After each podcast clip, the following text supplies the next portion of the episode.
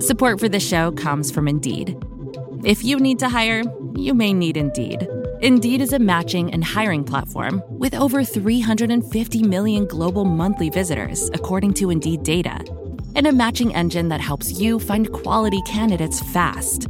Listeners of this show can get a $75 sponsored job credit to get your jobs more visibility at Indeed.com slash podcast.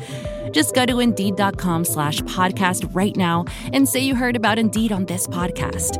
Indeed.com slash podcast. Terms and conditions apply. Need to hire?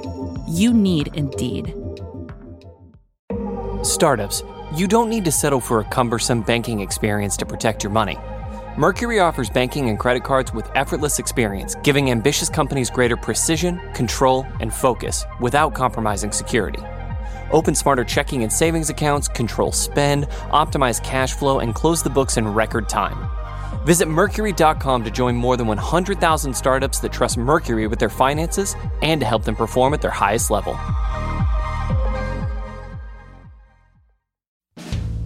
I'm Kara Swisher, editor at large of Recode. You may know me as someone who wants to be the subject of a documentary, but only if they play sad violin music while an actor reads my text messages. But in my spare time, I'm a technology journalist, and you're listening to Recode Decode, a podcast about tech, politics, and media. We're part of the Vox Media Podcast Network. Today in the red chair, it's my great privilege to have Ken Burns, a filmmaker who's been making incredible documentaries for public television for almost 40 years. His most recent documentary is a series called Country Music. People don't know this, but I'm an enormous country music fan. He also founded an online video website last year called Unum, which offers visitors a different way to explore the themes that have emerged from his films and across American history. Ken, welcome to Recode Decode. We have Thank so much to talk about. Thank you, we do. So uh, let's talk a little bit about this current thing, country music, first, and then we'll go into some other stuff. It's a wonderful documentary. It's just, I just. Uh, I just love country music, so it was a, it was a thrill to watch. I watched all your documentaries, obviously, but this one uh, was really special to me because uh, my family's from West Virginia, a lot of bluegrass, and I just have always had an affinity for country music. Me and uh, George Bush Senior. Um, so, talk a little bit about sort of why you decided to do this and how you make a decision like this. Well, we always have the antenna out for good stories, and Mm-hmm. I can't think of a better story. I'm actually a little bit surprised that we didn't do this before. Mm-hmm. You know, country music is just a wonderful Russian novel of nearly a century of action, really dramatic action, uh, with dozens of characters, primary, secondary, tertiary, bit parts strutting and fretting their hour on the stage, and incredible music. And sort of buttressing that music are the individual stories. When you find out, for example, why Dolly Parton wrote I Will Always Love You, her version, which has been in the shadow of Whitney Houston's course. crossover version, which is wonderful. Now, take nothing away I'm from sure Whitney's. Dolly's thrilled, given I think her version, Dolly's oh, version, Oh, I- just beautiful. goes up to the top. And she's got one of the greatest voices. She's one of the greatest singer songwriters, great businesswoman, everything, the whole package. And she's never sung a wrong note. Several people in music have told me as mm-hmm. we were working on this project, and that's pretty Mm-hmm. she's impressive. she may she comes through throughout this whole. She's I, I literally can't. I've been to Dollywood. That's how You know, much I love Dolly You know, Parton. she said something to us in the interview. I, I was privileged to interview her in in that case, and and she said, you know, when I was growing up, I I modeled my look on the town trollop. Mm-hmm, It was a wonderful. I don't think it was admission. She's always been brutally honest in a Right. in a in a g- very generous way, but the idea that you can have this person from East Tennessee coming out of unbelievable poverty. Her father paid the doctor that came into the holler to deliver with a sack of cornmeal. This is Dolly Parton. This is not somebody way back when before Mm-hmm. Sure. the Depression or during the, this is Dolly Parton. And yet she understood some dynamic. This is who she thought was a beautiful woman. Mm-hmm. And she's modeled it. It turns out to be this, you know, it intersects with camp and, and kind of kitsch and high art and, and, and delights us all, Mm-hmm. regardless. You can't not, when she opens her mouth and sings, you can't not like Dolly Parton. there is something about her that is truly American It's- in terms of, of the good part. I and mean, and that may be that may extend to all of country music. I mean, Mm-hmm. we tend to for commerce, for convenience, for whatever it is. Uh, to categorize everything into its own little silo, and then we, we make it a, a separate island nation. Mm-hmm. Right, as the need- identity poli- essentially. As, as if you need some passport to get there. But country music is connected to the blues it's connected to jazz it's connected to r&b it is with r&b the parents of rock and roll so it's connected to rock and to folk and to pop and to rap and to even classical music and so it's all mixed in there are no borders the people move back and forth uh, all the time and it just becomes important to just throw away these things and just say it never was one thing at its founding each of its two great superstars, Jimmie Rodgers, was himself a mixture, and so were the Carter family. Mm-hmm. And the Carter family and Jimmie Rodgers don't sound anything alike. Absolutely not. And then from then on, it omnivorously goes and gobbles up all this other uh, forms of Western cowboy music, Western swing, the Bakersfield I like sound. that you started on the on the Kathy Mattea um, with that painting, which I've seen, which I've been to the Country Music Hall of Fame, um, which is a beautiful painting. It's a beautiful painting. So here's the inside dope, which Mm-hmm. is in the late 80s. Julie Dunphy, who was one of the three producers, m- myself, Dayton Duncan, who was also the writer, and Julie Dunphy, and I produced the country music. But she and I, in the late 80s, made a film on Thomas Hart Benton. And the final climactic scene is him saying to Rita, his wife, I think I've finished this thing and I'm going to go out and sign it. And he doesn't mm-hmm. come back. Mm-hmm. And she finds him dead on the floor, having not signed the sources of country music. And so that's the end of a film we made decades mm-hmm. ago, is now the opening of a film we just made. yeah, that was int- it was a fascinating selection. I was like, that's so interesting, and especially because Kathy Mattea worked in the Country Music Hall of Fame. She couldn't get a job waiting tables, so she became a tour guide in something she knew nothing about, but then got that education. And Right. What she describes, and very talk about that painting because I think it really the- the painting is- beautifully for the entire series. People of my age remember their history textbooks with Thomas Hart Benton and, Right. and Grant Wood photographs. That's how we understood American history visually, these kind of muscular, hyper colorful things. And that's what this is. It's got a gospel choir, it's got people with lap dulcimers, it's got slaves, it's got a train, it's got a steamboat, it's got the banjo coming from uh, Africa. Africa. You've got cowboys and guitars and fiddles, and it's all there. It's just this incredible melange mural type thing. And she says it's very colorful, and it mirrors something that at the very end of the film, Marty Stuart, who's sort of our Zelig uh, throughout the film, he seems to have been everywhere in the history of country music or absorbed that history. He says it's very colorful, and here I invite you in. And and I think the whole series, and not consciously, it it sort of evolved that way, is bracketed by by that uh, kind of on sitting on top of things, how colorful it is, which speaks to the stories. And then it's also there's something mysterious about it. In the very beginning, um, Merle Haggard says in the opening of the film, just a couple seconds after uh, Kathy's story, he says it's about things we believe in but can't see, like dreams and songs and souls.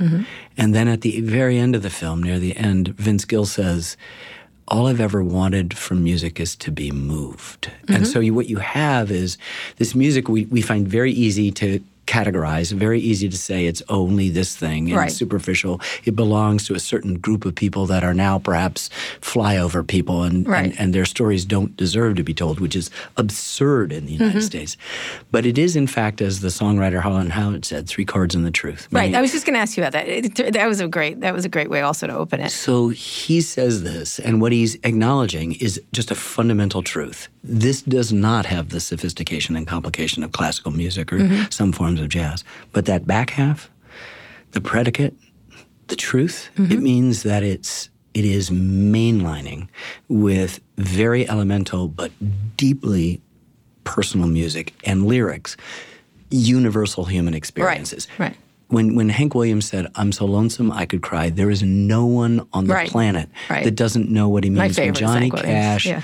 says, Gosh, actually, all of them. "At my door the leaves are falling, a cold wild wind will come. Sweethearts walk by together, but I still miss someone. I go Mm-hmm. out on a party." To look for a little fun, but I find a darkened corner because I still miss someone. Oh, I'll never get over her blue eyes. I see them everywhere. I miss the arms that held me when all the love was there. I wonder if she's sorry for leaving what we'd begun. There's someone for me somewhere, but I still miss someone. It's a great song. That is, is- fantastic, and it also echoes. That's the uh, whole song. Uh, Bob Dylan's. Bob- a lot of Bob Dylan songs. And Bob which I- Dylan, Bob Dylan, we have a, Yeah. it's very funny. We sort of end the film Yeah. Mm-hmm. with Rosanne having to sing that at his memorial service at the Grand Ole Opry. But way back in episode four or five, he and Bob Dylan, Yeah. Johnny Cash and Bob Dylan, are fooling around on So- a piano. And Rosanne says, Bob Dylan knows I still miss someone better than my dad. A hundred percent. That the link there was amazing because you really do see it. Because I think that's what the film does well is linking linking people with other people. And of course, Johnny Cash you could easily link to Bob Dylan. There's another moment Think about it. when oh no, they're Yeah. they're completely tied, and of course it's only their friendship that permits uh, Johnny Cash to ask, and more important for Bob Dylan to say yes to coming on his nationally broadcast show. You just never saw Bob Dylan Mm-hmm. on national television. There he is singing "Girl from the North Country" Mm-hmm. with Johnny Cash, and as Rosanne said, I'm the coolest 13 year old uh, in the planet when she went to school the next day. Brenda Lee says at one point, you know, I just did the songs that I loved, and they told me I was rockabilly, then they told me I was rock, then they told me I was folk, then they told me I was pop, then I would told me it was this, and it begins to tell you that that we waste so much time. It's just like And with, today, still with today. Lil Nas X, we're Yeah. having a huge, um, you know, problem with Billboard for a while not letting that be on the country thing, and you go. Who cares? Right, right. It's the number one song of all time. Well, you know, every group of music gets a certain royalty, a certain, you know, I think I'm the only person who watched Nashville, of course, the entire, I love that show. I love great. Connie Britton. But one of the things that uh, that I thought was very interesting at the beginning, one of the songs, one of my favorite songs uh, was I'll Fly Away, Yeah. um, which I think is, I'd forgotten about it. You know, I listen, used to listen to it all the time, but now I'm listening Betsy to Johnson it. sings yeah. it a cappella for us, and that was so great. We That was astonishing. We asked folks to bring their instruments, Mm-hmm. and sometimes that meant their voice. And so every once in a while, Dolly just breaks off and says, "This is the song that we heard from Granddaddy, who sang it to Mommy, who sang it to me." Mm-hmm. And then you understand it. She says these are heirlooms passed down. Or somebody says, "Well, let me just pick up. This is how uh, Marty Stuart says on the mandolin. This is how what Bill Monroe did." Mm-hmm. It sounds like somebody's trying to imitate Charlie Parker or Dizzy Gillespie's bebop chops. You know, Sure. fast and furious. And then it's somebody just breaking into song. And, and we love that extra dimension when you take on a subject, which is in this case music, as I did a cou- couple decades ago on jazz. When people brought their instruments or brought their voice and they scattered, or they, you know, at one point, Wynton in jazz just breaks down and does the entire Count Basie orchestra. We bring Wynton because he also says, like Mm-hmm. Merle, that music is the art of the invisible. That means it works on us faster than any other Right, art form. right. We, and it's the only art form that you can't see. Let's talk about the, the different parts of that of that Thomas Benhart thing, the church part first. Obviously, so much of it is from that genre. Talk a little bit about that. So there is, and in fact, I, I can go to Wynton. He said, We all have an ethnic heritage, but we have a human heritage that's much more uh, important. It happens to me no less than it happens to you. So, what country music is engaging are these age old themes like the joy of birth, the sorrow at death, a broken heart, anger, jealousy, rage. Look what I did to my old lady. Look what my old lady did to me. Mm-hmm. How do I get right with God? And so, a huge part of these universal human questions is a search for redemption, a s- question about what is the meaning of life. Now, that goes off and, and you know, your eyes glaze over. But when you're dealing with it at a, at a at a pop level, at a country music, at a at a blues, at an R and B level, it's just fundamental. Where are you?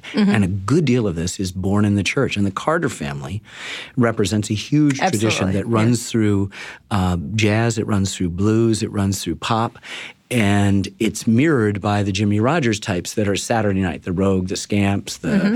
habitués That was a great of, bunch of, of dark. It's Saturday night, and you Yeah. have to have Sunday morning. and then you have to have Sunday morning. Yeah. And so Sunday morning is there to, it's, it's actually well, there. talk about each in the Car- talk about the Carter family because I don't think people realize how important this family was to. Well, first of all, this is a story that surprisingly is a, is a story of strong women all the mm-hmm. way through. And this is not true of jazz, which is a mm-hmm. fraternity. It's not true of rock, which is a fraternity.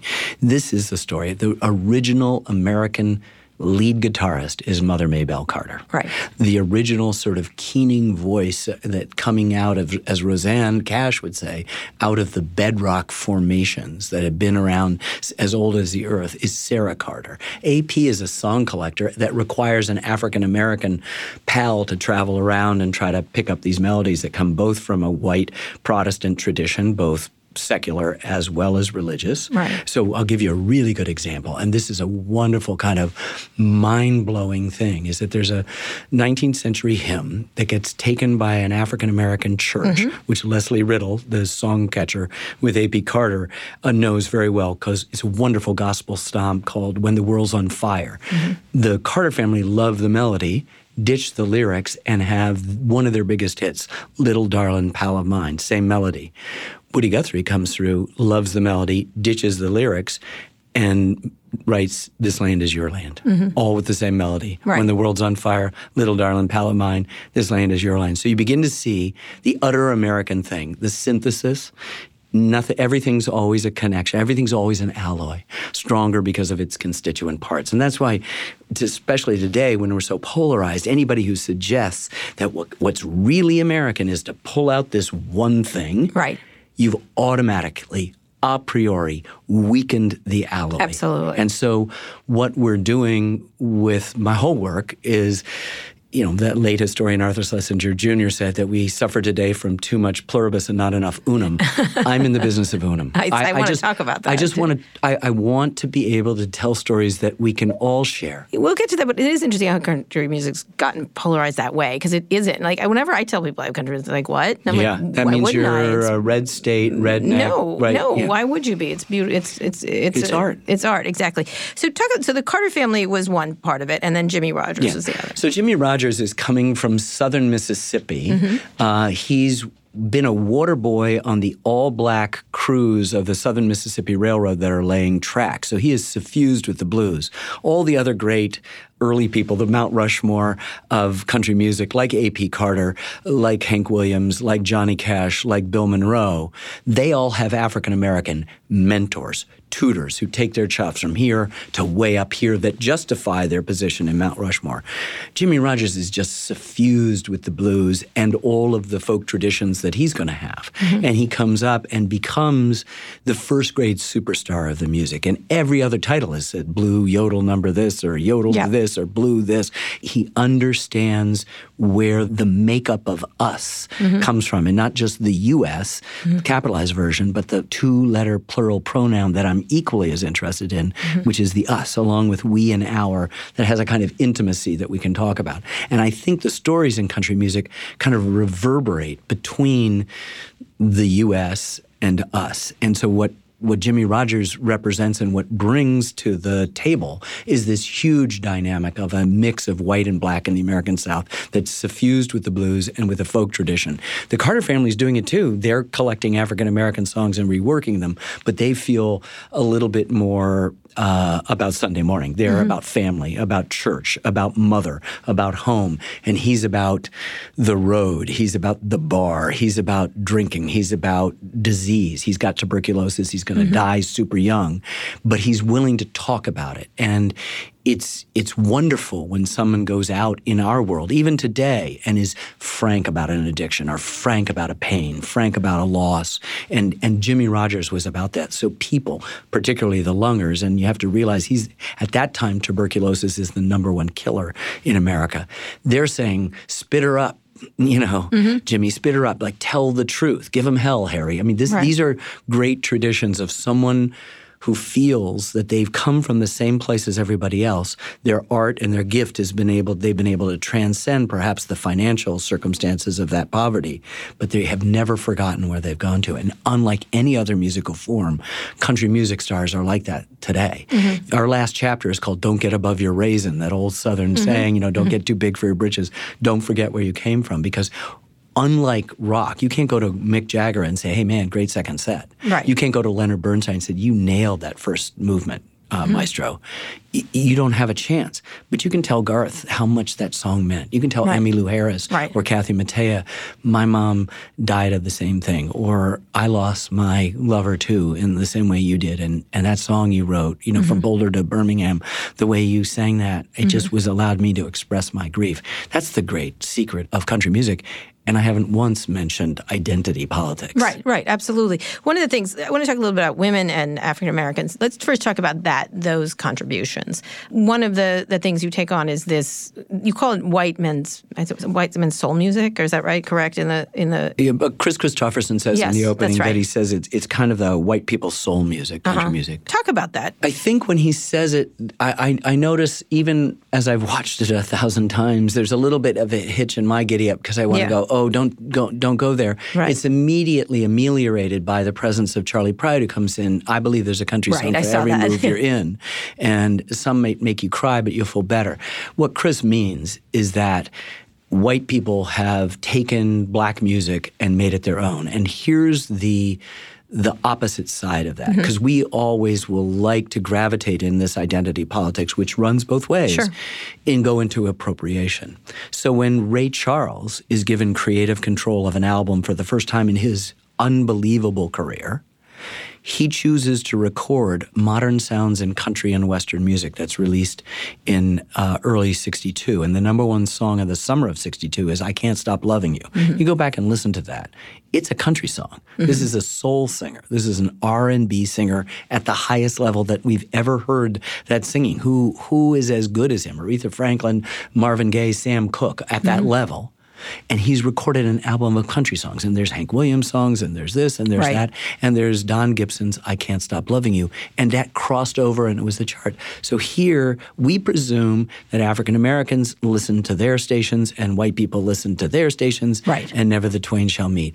Completely false. Our whole identity of Americans is this mixture and this cross pollination. Mm-hmm. So, what's so surprising and, and in some ways, satisfying and liberating is to see the African American influence throughout the history of country music, and more important, the continuing influence after Mother Maybelle and Sarah Carter of women throughout. So there's Maddox Brothers and Rose, fronted by the little sister Rose Maddox, the most effervescent singer when the, and the most colorful hillbilly band ever. You've got Kitty Wells singing "God Didn't Make uh, Honky Tonk." You Just glad you brought Kitty Wells in. You know, she's fantastic. Amazing. Wanda Jackson, you know, who does 20 years before Tina Turner does we're going to do something soft and easy and then we're going to do hard. She says, I'd like to sing you this, you know, beautiful love song ballad. And then she breaks into hard headed Mm-hmm. woman. And then you've got Patsy Cline. And then you have Loretta Lynn. Loretta Lynn is singing Don't Come Home a Drinkin' with Lovin' on Your Mind and The Pill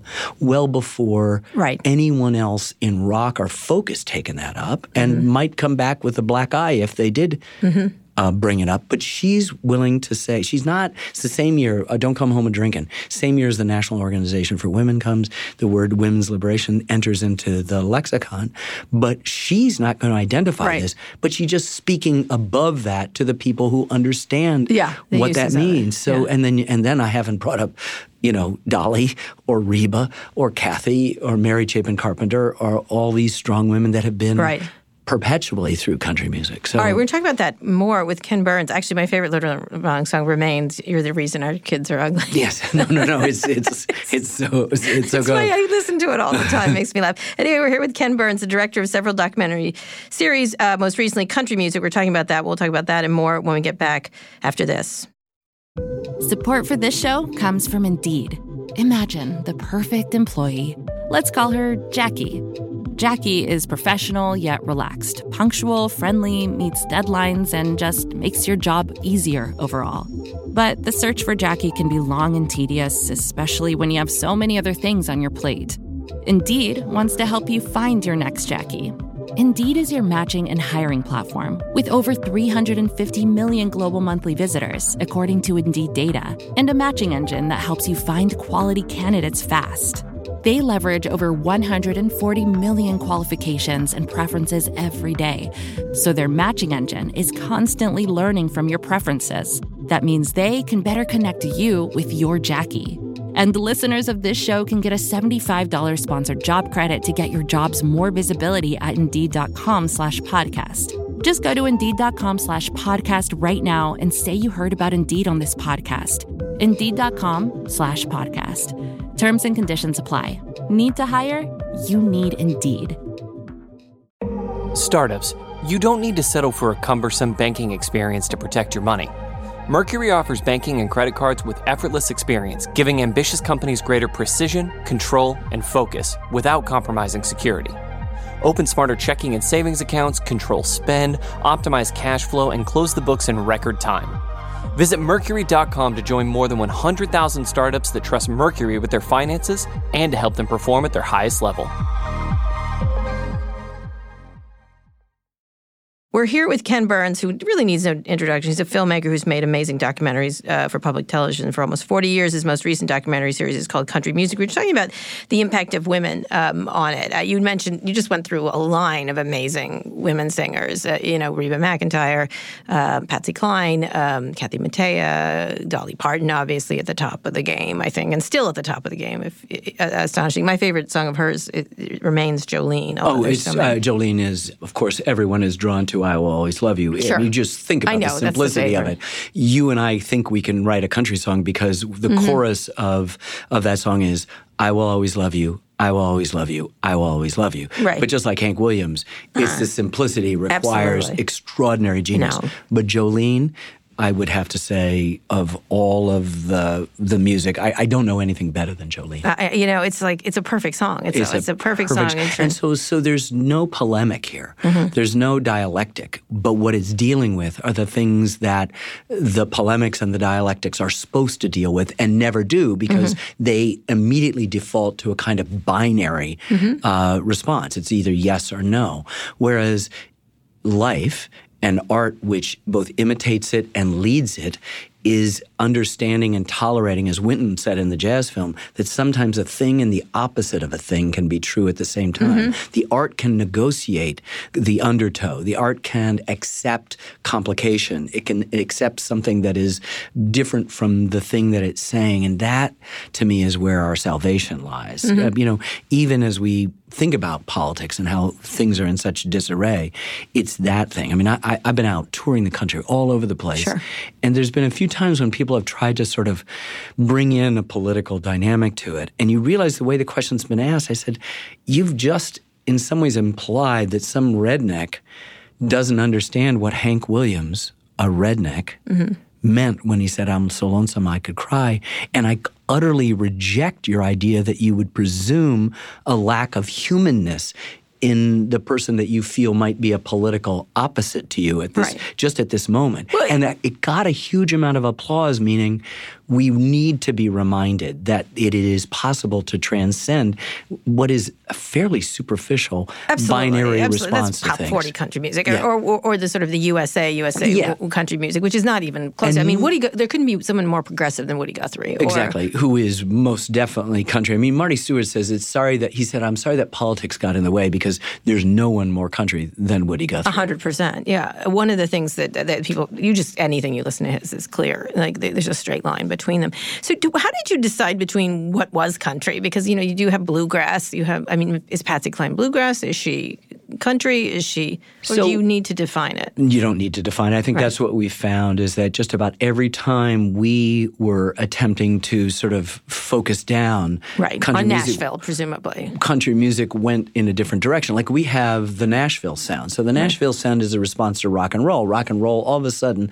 the car, eh, nobody's buying country anymore. So right. they're trying to get some crossover success. So instead of fiddles, they got violins. Instead of nasal harmonies, they've got the Anita Kerr singers or the Jordanaires backing mm-hmm. them up. And there's great music. I mean, the tendency is go, oh, you've sold out. You're trying to be this. It's you know, Patsy Cline's crazy, uh, mm-hmm. written, written by Willie Nelson, who who you know another great, who's just unbelievably great is that uh, then it became even sort of worse many purists would say with a country politan sound well the arguably the great country song that most people say is the best country he stopped loving her today by george jones mm-hmm. is an example of that but then you have the Bakersfield sound, which is Buck Owens following the tradition of the Maddox brothers and Rose and Merle Haggard, mm-hmm. and then later Dwight Yoakam saying, no, no, no, we're going to be unabashed. We're going to keep the twang. We, we're still about not identity politics, but we're about the experiences of people that were dispossessed. And we know there is a, a common theme. You know, if you're called Okies, is that any different, Merle Haggard says, than the way they treated the blacks? Mm-hmm. You know, so all of a sudden you have a kind of sense of this bubbling up from the people who built the country, mm-hmm. but have never reaped the profits right. or the benefits right, right. from having built the country. Talk about the na- the national impact because you're saying the nationalization, but national is still where it's no, at. it's where, where, it's at, and it's always been where it's at, and it's such a wonderful accident. There's a life insurance company, mm-hmm. the National Life and Accident Insurance Company, which starts a radio station like every other companies. Where Sears has WLS in Chicago, world's largest store. Mm-hmm. They have WSM in Nashville with a big transmitter. It stands for We shield millions. It's an insurance company. Mm-hmm. And they put on a barn dance like WLS does, like Charlotte does, like Dallas does, like Shreveport does, like all mm-hmm. these other places. And their barn dance name changes accidentally one night to the Grand Ole Opry. Mm-hmm. And it's the longest running radio program in the history of the. It's also centrally located, so they don't pay you much on the Opry, but it means that it's second you're done on Saturday night, you get in the car and you travel until oh, the next yeah. Saturday night in that area and you get as many gigs as you can and then you're back at the Opry. You have to show up back there to be a member of the Opry. But what you do in between is your business and you do as many gigs as you can. How has that changed? How has Nashville changed in that regard? Well, I think it's still there. It's uh, you know the Opry still comes on Saturday mm-hmm. night. It still puts on you know uh, two dozen, three dozen shows a night, from gingham dresses to electric, uh, mm-hmm. you know, bands with drum kits. Uh, all that melange that is country music and fills uh, a gigantic auditorium uh, every single year, and then broadcast every single Saturday night, and then broadcast all across the country. And you know the business model has changed a little bit. We're going to get into that. The, the business end. model has completely changed on so many other things that mm-hmm. it would be hard to say, well, country music has really lost its way because women can't get on, or this isn't broadcast, or some computer is programming mm-hmm. 1,200 channels. This is it's always been commerce. It was at the very beginning of why we even know. Yeah, talk country. about the guy. Uh, I'm thinking on his name. Ralph right? Peer. Yes, that yes, was. So I had no a, idea. There's a white this guy. One, I, I, thought I knew a lot about country. There's music, a white guy who's selling um, records, and mm-hmm. they're ethnic records, and they're what all kinds, all kinds. So it's Romanian and it's Japanese and it's French. So immigrants are coming over. Immigrants, and, and he's trying to supply them with the music demand, from the old country. Right. He's also doing what's called race records, what we would call the blues, right, mm-hmm. and having some success. And then someone says, duh, maybe there might be a market for old time hill country music, meaning right. white Anglo Saxon, Protestant, Scotch, Irish called, right. stuff.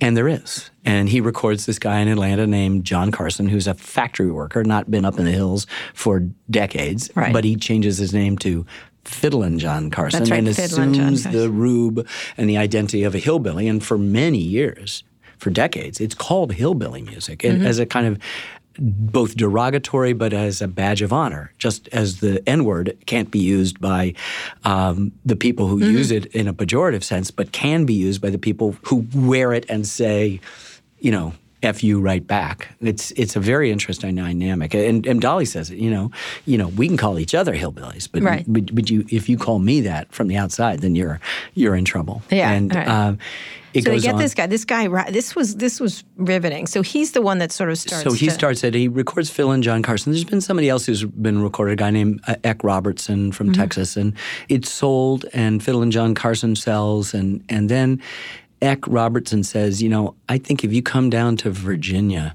this place in Virginia, I can show you where this music comes from. Mm-hmm. And he's from southwestern Virginia, a town called Galax, or, or someone is, is from there. And so Ralph Pierce sets up in Bristol, Tennessee, Virginia. This main street is divided. One side's mm-hmm. Tennessee, one side's Virginia. He sets up on the Tennessee side, and um, he comes in and he records lots of groups, and uh, they are not, but not enough. And then the local paper advertises it, and then the Carter family shows up, and they sing. They've just been doing it like for fun right. at churches and funerals and right. gatherings. And they're from Virginia. And then Jimmie Rodgers shows up accidentally in town and he um, he breaks up with his band, the Tenneva Ramblers, and uh, then goes in alone. And they become the, you know, it's like lightning striking twice. It's considered, it's called the Big Bang. Mm-hmm. And this happened in the summer, August of 1927, and almost on successive sessions. I think it was the 1st of August that the Carter family was recorded, and then the 5th that Jimmie Rodgers came in. And Jimmie Rodgers and the Carter family just took off. Mm-hmm. And until the Depression began to crimp sales, they were the hottest, hottest music uh, in that in that field. It was fascinating. This guy recognized this. He understood it, and and right there, he's trying to make a buck. Mm-hmm. You know, he's got a creative bone in his body. He does have one, right? But he's he knows, as in all things, that there's a, always a commercial element. The way you find out about something, he's taking two technologies, one completely new, and the other been around for a few decades. the, the phonograph has been around for a few decades, Right. and people have them. But this thing, radio, is just starting. And it's, you know, if you looked up in the dictionary the word broadcasting in 1910, it would be a farmer walking along a furrow with a little bag of seeds and him, stre- you know, strewing mm-hmm. the seeds out, broadcasting Right. these seeds. You look at it 20 years later, and that's a secondary definition. It means from one point to many points, same idea, of reaching people through this new medium of radio. And this is what Yeah, takes it. combines the recording plus the playing. And so in the very beginning, most record stations are not Uh, for decades are not playing records. People are coming in and shouting at a microphone. Right, right. And that's the way you hear it. That's where the barn dances and the Grand Ole Opry and all the other things get their start. It's right. really fascinating. Where, when you're talking about, the, let's talk a little bit about the technologies of it because country music is really the least. We would imagine it's the least technological brand of music. Not a lot of electric, not although increasing, and different people do different things now.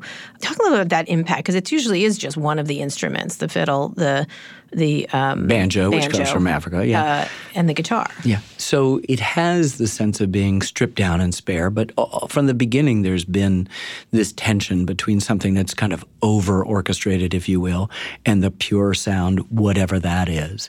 And I think in any art form, the artists in any generation don't want to stand still. They don't want to just play the old stuff. They want to go and push, and it, it really, the audience and the commerce side of it vote on that. Well, we don't like the way you're going, or we do love the way you're going. This is something new. So, early tensions. I mean, if you think about the outlaw movement and Willie Nelson and Waylon Jennings, that's rebelling from these over heavily orchestrated stuff and saying, "Look, just let me go into this uh, studio with just two, you know, three instruments, my guys, Right. and just let us record it playing." And the executives listen to Redheaded uh, uh, Stranger, and they go, "This is a terrible demo. It sounds like a bad demo. Let's just put it out so it'll die a quick death, and then Willie will be more compliant to what we want him to perform." And of course, it sells millions of copies, and and they gain a kind of control in saying, "No, we can make it the way we want." But this sort of tension is going on to this day. You can mm-hmm. hear people knocking at the door of country music and saying,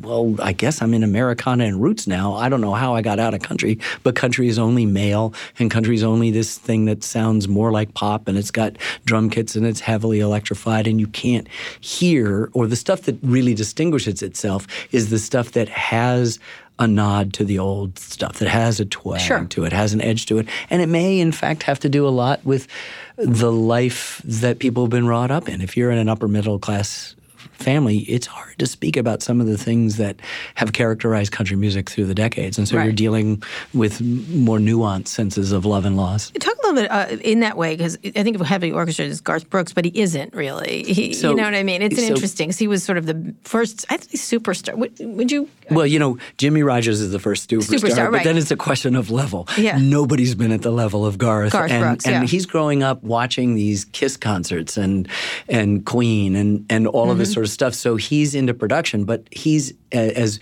as his wife says in the film, he's as country as Yearwood, it- expl- she's- she's amazing. She's- amazing too. actually, I like her better. Nobody's nobody's more country than Garth, Mm. and yet he brought in these stacks of amps and these fires, and he's Right. he's he's propelled through the air on a Mary Poppins cable, and, Hat.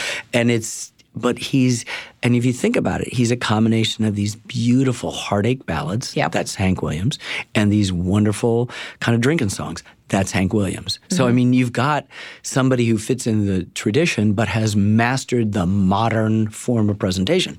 Hank Williams went up, and he so wrapped himself and his music and his story, the lyrics around the mic that someone said when when Hank Williams started singing, a naked lady could go by behind in an African elephant and nobody would notice.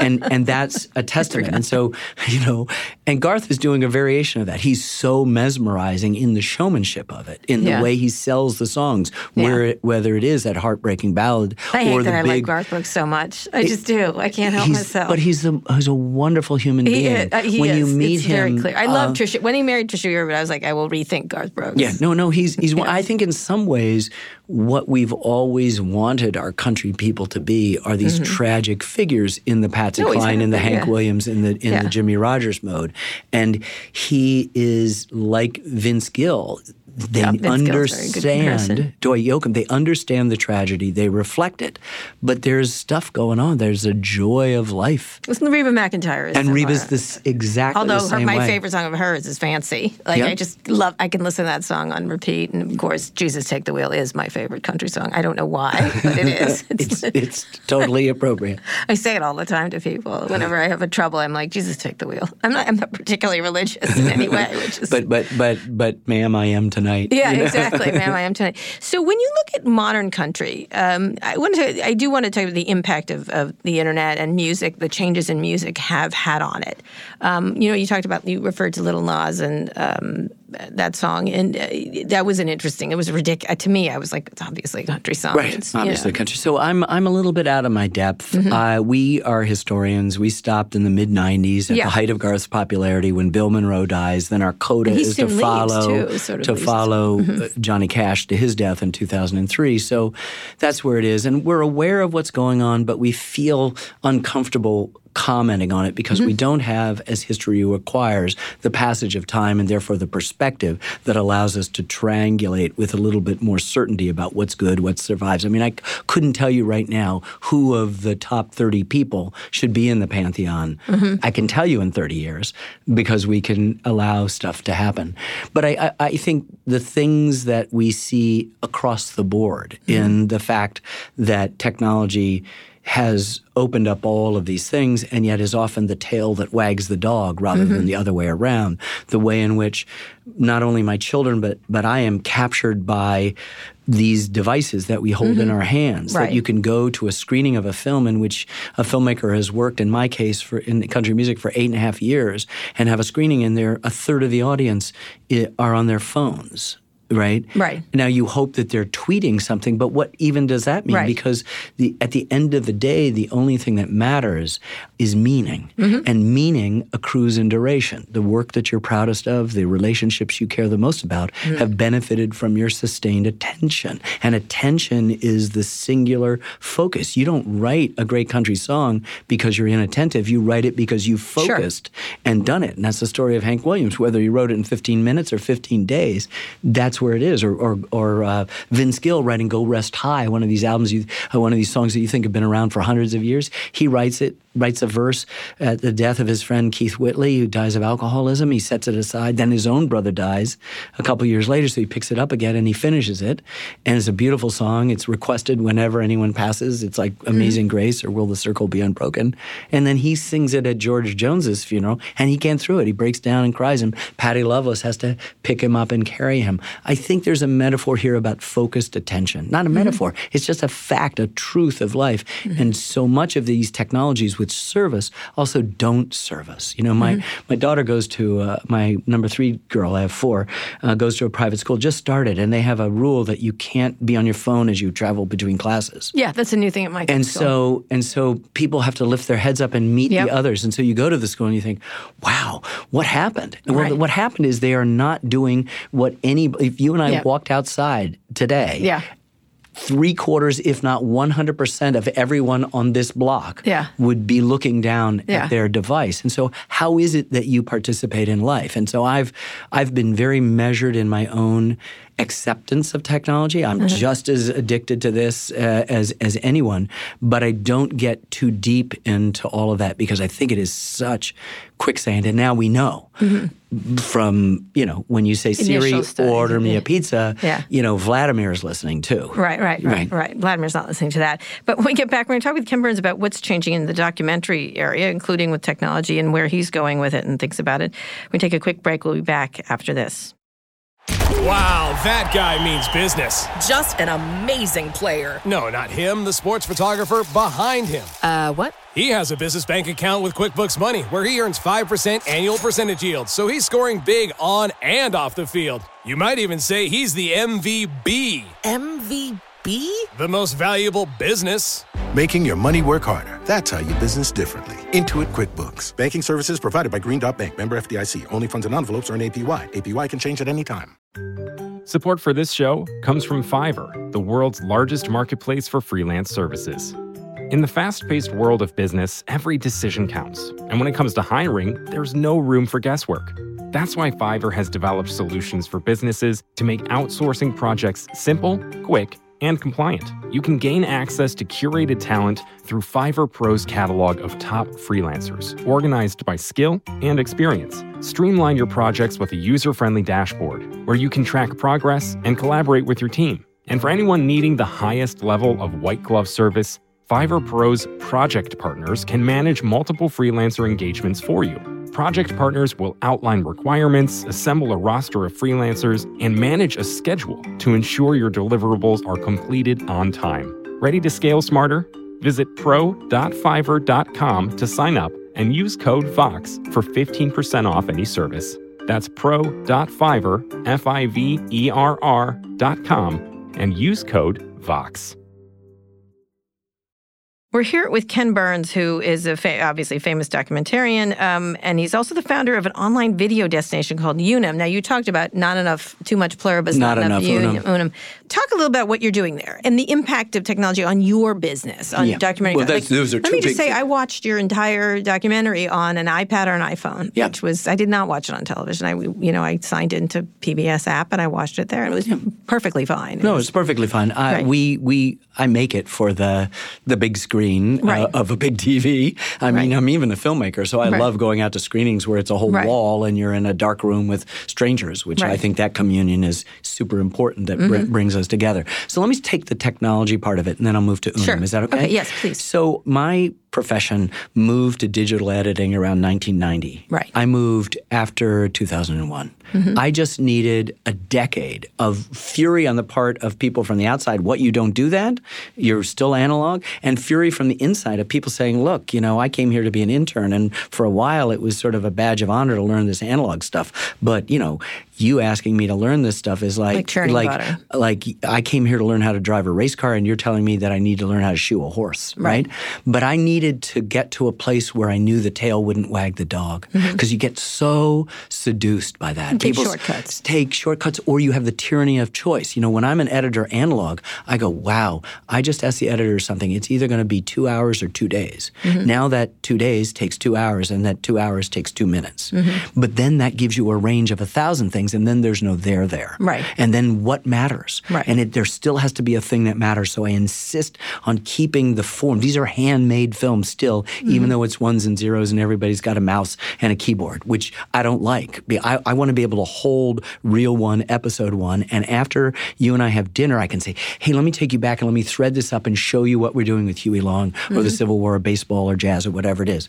Can't happen now. I have to turn on a machine that's worth millions of dollars and do 29 steps. And at that point, you're tired and you want to go home and you'll see it on your phone when it's out. Mm-hmm. Right? Right. I also didn't switch out of film. Everybody was by 2000 mm-hmm. out of film and shooting digital mm-hmm. until 2010 because I still wanted the tactile thing. When you've got unlimited amount of digital space to record stuff, there's a lassitude that enters into your work. And so I've always tried to be conservative about that, not a Luddite. And the same Right. with social media. Because people call you quaint or artisanal. But but you know, artisanal is fine. It's Right. Mm-hmm. handmade. It's not quaint. We're dealing with race. We're dealing with gender. We're dealing with really tough stuff. And it brings you to the idea that somehow the past is something simpler than the. And this will get to Unum now. That than it is. So People- went, I see 2011 is when you went from to digital. yeah, basically to digital everything. And And, I still take my camera around. I'm okay. I still miss the tactile. Mm-hmm. You know, painters wear smocks because they're wor- working in a cellular process. Mm-hmm. F- uh, photographers who are still developing have g- gloves because it's a chemical process. Everybody else, it's electronic. You're so removed from the tactile stuff. I used to cut film. We used to paste, you know, Yep. scotch no, tape it I- together, I'm draw having an existential crisis over buying a Hasselblad digital camera right do now. it, do it, do it. No, I, mean, oh, want you the mean, old one. You want the old one? Yeah. I no, I the mean, I mean, one. ditch the digital part and I just try it. it. I can't do it. Yeah, because it's hard, Yeah. and and there are conveniences to it. I can't And do it. Mm-hmm. now, I mean, I used to draw on a fade out. Now I can put a fade out on. I used to wait until this expensive process called optical printing to put your name on the lower third. Journalist, Mm-hmm. you know. I mean, it's just, it's absurd. I can do that now. That's wonderful. But I'm glad I waited because it kept us in control of the process, and the tail didn't wag the dog. So that's important. Are you forced to do that now? From, No, not forced. It just it makes sense. The, the the advantages far outweigh the stuff, but I will swear by my delay. I think that was an important delay. It just didn't own us in the way I've mm-hmm. seen friends get too involved, not in content, but in, in sort technical. of sizzle. And I mm-hmm. just still want to be working at the end of episode 10 mm-hmm. with the same fervor as I did the opening intro, things, fire, death, you know, mm-hmm. stuff. For us, a big deal is to put a red line under something. You know, Right. just leave it alone. Just tell a story. Story is and then and Right. then and A hundred then. percent. A hundred percent. Okay, so we're there. So people say history repeats itself. It does not. Mm-hmm. It's never. Just tell me one thing that repeated itself. We're condemned to repeat what we don't remember. I understand why that's there, Mm-hmm. but it's not true. Mark Twain is supposed to have said history doesn't repeat itself, but it rhymes. I prefer the Old Testament, Ecclesiastes, which says. What has been will be again. What has been done will be done again. There's nothing under the sun. Sun, right. So There's what nothing it the tells you that there's nothing new under the sun. What that tells you is that human nature doesn't change. And so that studying history is actually studying the present and the future. And it's the best teacher we have. So if you get into the repetition or you think you can make a say say you want to make a film about a contemporary moment and it's political, it's advocacy, mm-hmm. whatever, which is fine. First Amendment, everybody gets to do that. There are really great documentaries that come out of that. But it's skywriting. The, it's gone after the first Zephyr. Mm-hmm. But if you're dealing with these universal themes that we have about mm-hmm. freedom, the tension between individual freedom, what I want, and collective freedom, what we need, that's big thing. You're, mm-hmm. you're dealing with race, you're dealing with leadership, you're dealing with war, you're dealing with politics, you're dealing with gender, you're dealing with all sorts of themes that completely recur and reoccur all the time. Don't repeat.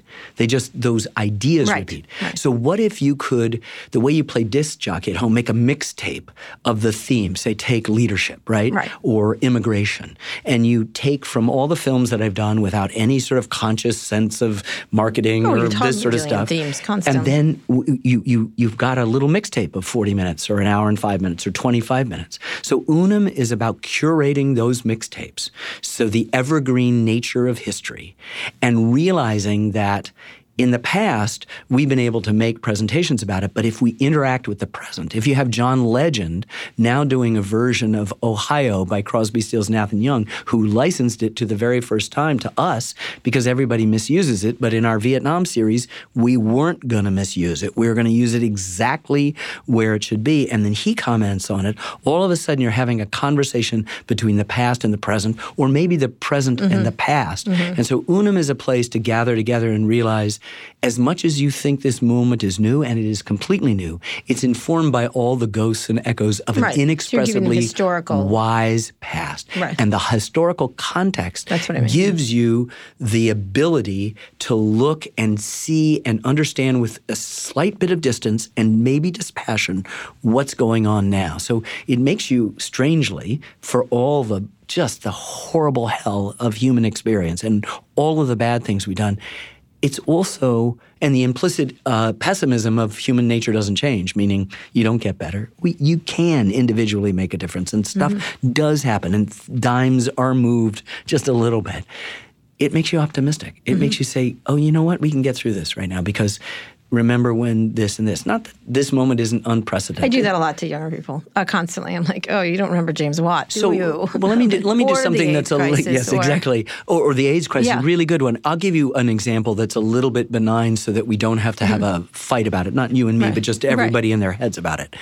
So when the meltdown happened at the in uh, end of yesterday's? 08, No. Who had a meltdown? Who had a meltdown? Like, let's guess. Let me guess. Let me guess. Um, so when the financial meltdown happened at the Yeah. end of 08 and 09, I had people come to me, even people in the financial services, and said, Ken, Ken, this is like the Depression, isn't it? Mm-hmm. And I said, in the Depression, in many American cities, the animals in the zoo were shot and the meat distributed to the poor. Mm. When that happens, I'll agree we're in a depression. Mm-hmm. So all that permitted was whoa, whoa, whoa, whoa, whoa. Hang on, folks. The sky is not falling. This is Sure. really bad. It's a horrible, devastating Uh-huh. uh, uh, financial crisis out of which many millions of people who feel dissatisfied and feel that their stories aren't being told and have aligned themselves with someone they think tells their story but has no idea what their story is. That's another story for another time. You know, have not benefit, have not exited from that thing as most everybody else has. And we're not mindful of it. It's been painful, but it's not the depression. Right. So you're it's trying to not the depression where prisoners do that. So you can have conversations and you can sometimes it's startling echoes. Let me give you a really good example. So Mm-hmm. 2 years ago, just think where you were late summer of 17, what had happened. We had a new administration in for about Mm-hmm. 7 8 months. I was out on the road promoting a film that I'd spent 10 years working on, 10 and a half years working on about the Vietnam War. Mm-hmm. And I would say, what if I told you I had been working on a film about mass demonstrations taking place all across the country against the current administration, about a White House in disarray obsessed with leaks, about a president sure the media was lying about him, making up stories, about asymmetrical warfare that confounded the mighty might of the U.S. military, about uh, huge big document drops of stolen classified material into the public sphere that destabilized the political uh, conversation and the conventional wisdom, and accusations that a political party reached out to a foreign power at the time of a national election to affect that election. Mm-hmm. You would tell me I've been talking about the last two years, but all of those things were true in December of 2006 when I began work on the Vietnam War, mm-hmm. and they were true when we locked the picture, meaning no more editorial work, in December of 2015, a month before the Iowa caucus. Mm-hmm.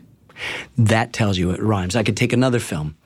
What if I told you I'd been working on a film for many years about single right wing, single issue political campaigns that metastasized with horrible unintended consequences, about the demonization of recent immigrant groups to the United States, mm-hmm. about smear campaigns during a presidential election style that un, the likes of which no one had seen, unprecedented, and that a whole group of people felt that they'd lost control of their country and want to take it back. This is a film that came out in 2011, um, right mm-hmm. after the Tea Party ascension, right? Mm-hmm. And it was about prohibition. Right.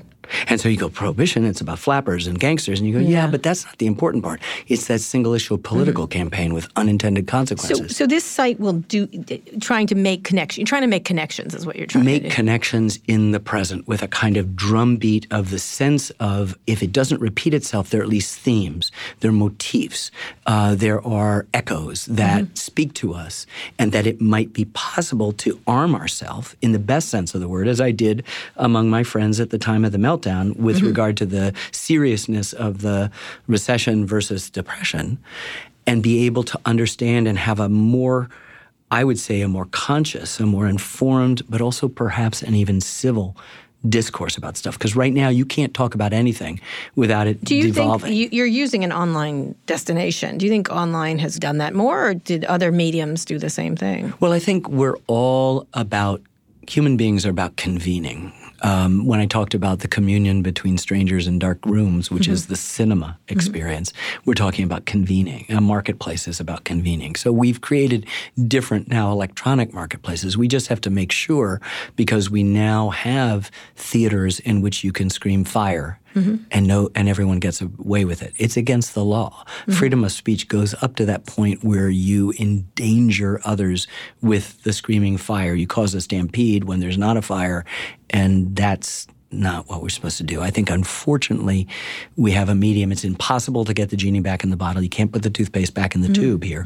We just has to figure out how to regulate without destroying what are the important aspects of it. You want to find out why it is that you could watch the 1980 Olymp- know the results of the 1980 Olympics before the broadcast on ABC Because you have because there was a Canadian uh, broadcasting group that had an international right, and the game happened in the afternoon, and everybody said shh, shh, shh, and we watched it in prime time, and you know, Yeah. you can, you, I can look that up in 30 seconds and find out the answer to that question, right? And we can find out all that stuff, but we've now seen what we could do with regard to the sacredness of our election process, Right. to the ability to then discount even truth, that one and one doesn't equal So two. how does that? So Unum people pay pay for this? No, no, no. It's it's on every platform. on It's, every- free, and, and what we'll do is we'll keep adding things as films are made. But the whole backlist, films, yeah. are evergreen, and and that's something I left out.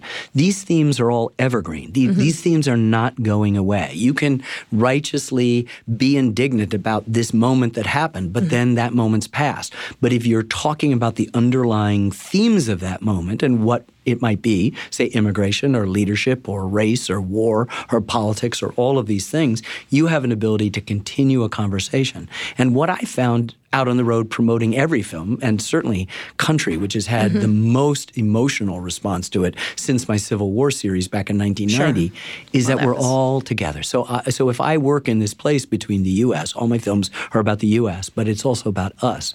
What I've understood is that there's no them. Mm-hmm. And all we do in our binary politics is make a them. Yeah. There's no them. There's Yeah. only us. And that's was- that it- idea of the alloy. Yeah, I was in uh, Kentucky talking to coal miners about digital stuff, which was I was arguing with them that they're never going to be digital people. You know what I mean? Like, and coal mining isn't coming back. We were having this argument, and someone was like, "Oh, we're the real Americans." I said, "I'm a real American." I just live in California. Yeah. Just like it was really interesting, and then you, that that was a moment. Like I remember thinking about that. It just occurred to me that Donald Trump is a country song. Actually, sooner or later, someone's going to lose a trailer.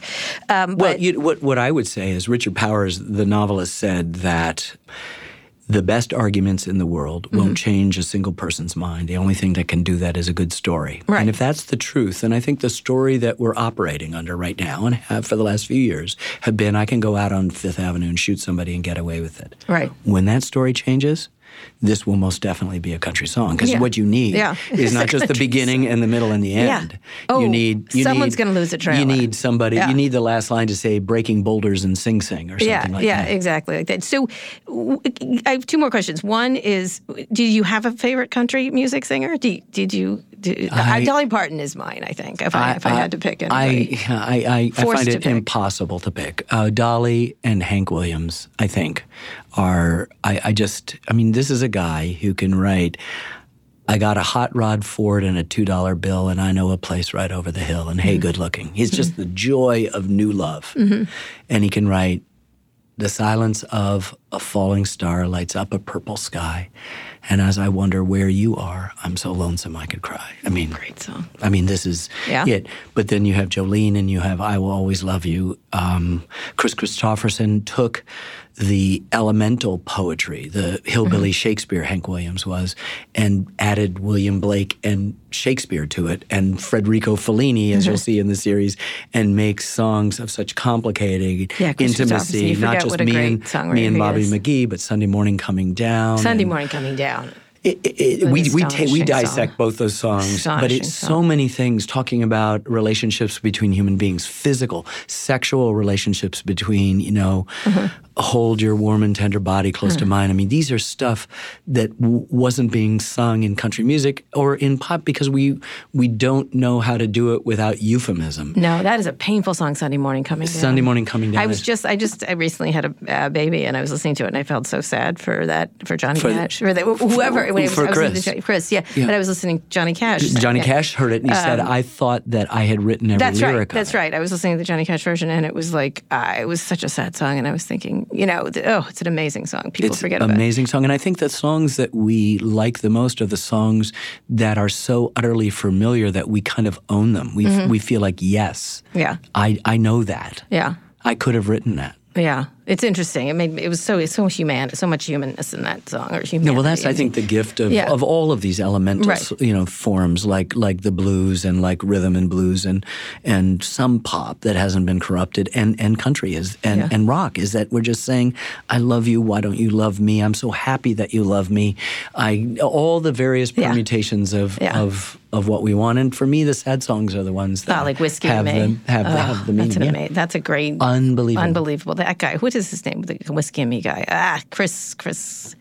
Killing me. Anyway, he's amazing. He has like 10 songs. I Oh, I just fell out of my brain. Yeah. Chris, Chris, ah, he's gonna, he's, I'll, I'll, get, I'll put it in the story. Lastly, what are you doing next? What is the next thing? I'm working on seven films uh, in various stages of undress. Uh, we've got Ernest Hemingway. We're doing Mm-hmm. Oh, Muhammad man. Ali. The next war, if that sounds so horrible to say, is the American Revolution. I'm always interested in doing Oh, be war because it brings out obviously the worst, George but it also brings about the best. And this is a great story. George Washington, Washington. Franklin. Uh, but we're also telling. What, what if you're an African American? What do you do? Right. Where, where you got the most radical people are Mm-hmm. the Southern planters. They're using images of slavery Mm-hmm. to describe what, what King George is doing to them. Oh yeah, but but But us. all of their comfortable life is made Yeah. possible by people I don't pay. Right.